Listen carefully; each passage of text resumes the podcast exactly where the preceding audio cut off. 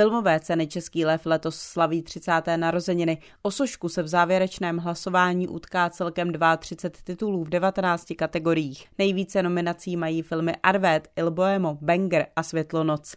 S výkonnou ředitelkou Českého lva Terezou Rychnovskou jsem si povídala i o tom, co se letos na jubilejní ročník chystá. Žádné novinky zásadní nemáme. My jsme leda, co změnili, co se týče jakoby samotného statutu a tak vlastně v posledních letech, takže tam nic nového není. Ale můžu slíbit, že se budeme nějakým způsobem obracet k té historii, k tomu, že to je 30. ročník. Doufám, že jsme připravili nějaká překvapení, která diváky potěší. Je mi jasné, že to budou překvapení, takže mi toho tolik nemůžete prozradit. Nicméně, aspoň to, co byste mohla nalákat naše posluchače na to, aby se dívali na letošní přenos, tak na co byste pozvala? Co můžeme prozradit je určitě hudební vystoupení. My tam budeme mít skupinu Honzy Muchova, The Antagonist, kdy Honza Muchov pro nás byl takovou jasnou volbou, protože to je tvůrce, který byl nejvíckrát oceněn za filmovou hudbu českým lvem. A i jeho kapela se skládá právě jako z dalších lidí spojených nějakým způsobem s českým filmem, včetně třeba Janové Fibokové nebo Marka Doubravy, který skládá filmovou hudbu. A mají spolu připravené speciální číslo z hosty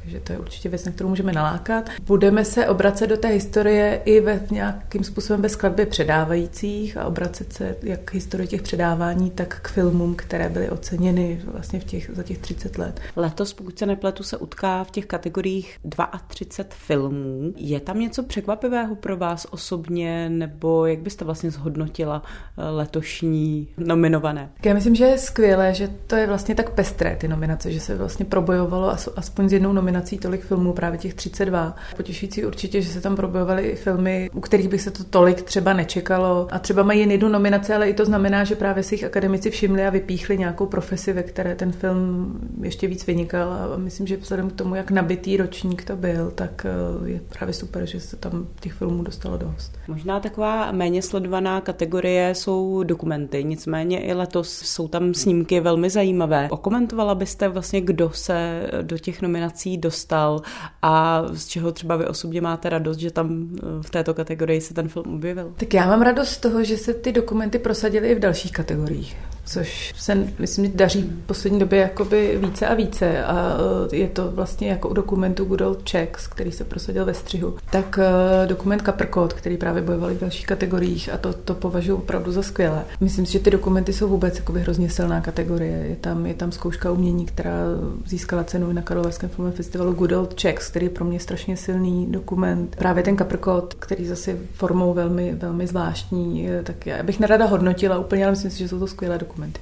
Takové ty čtyři snímky, které pozbíraly nejvíc nominací, což je Arvet, eh, Il Boemo, Banger a Světlonoc. Za poslední několik let je tam nějaký trend nebo nějaký vývoj, co se týče filmů, které se dostanou do těch nominacích, eh, ať se týká třeba televizní filmy nebo třeba více dokumentů, které se prosazí ve více kategoriích. Je tam něco, co se dá takto vysledovat? Tak určitě se to dá vysledovat u těch dokumentů, které se v posledních letech prosazují i v kategoriích, které bývávaly jakoby výhradně filmové, když to tak řekne, jakoby, nebo respektive z filmu blbě to řeknu, trošku to jinak, že určitě se dá vysledovat u dokumentů, že se prosazují v kategorii, kde dřív bodovali jen hrané filmy, což je skvělé, že akademici vlastně posoudí tu kvalitu napříč celou tou tvorbou. Díky tomu, že vlastně před, teď je to třetí ročník, si myslím, kdy se televizní tvorba zahrnula i do dalších kategorií, tak určitě se je vidět ten trend, že se prosazují ty kvalitní televizní projekty i v dalších kategoriích, nejen hereckých,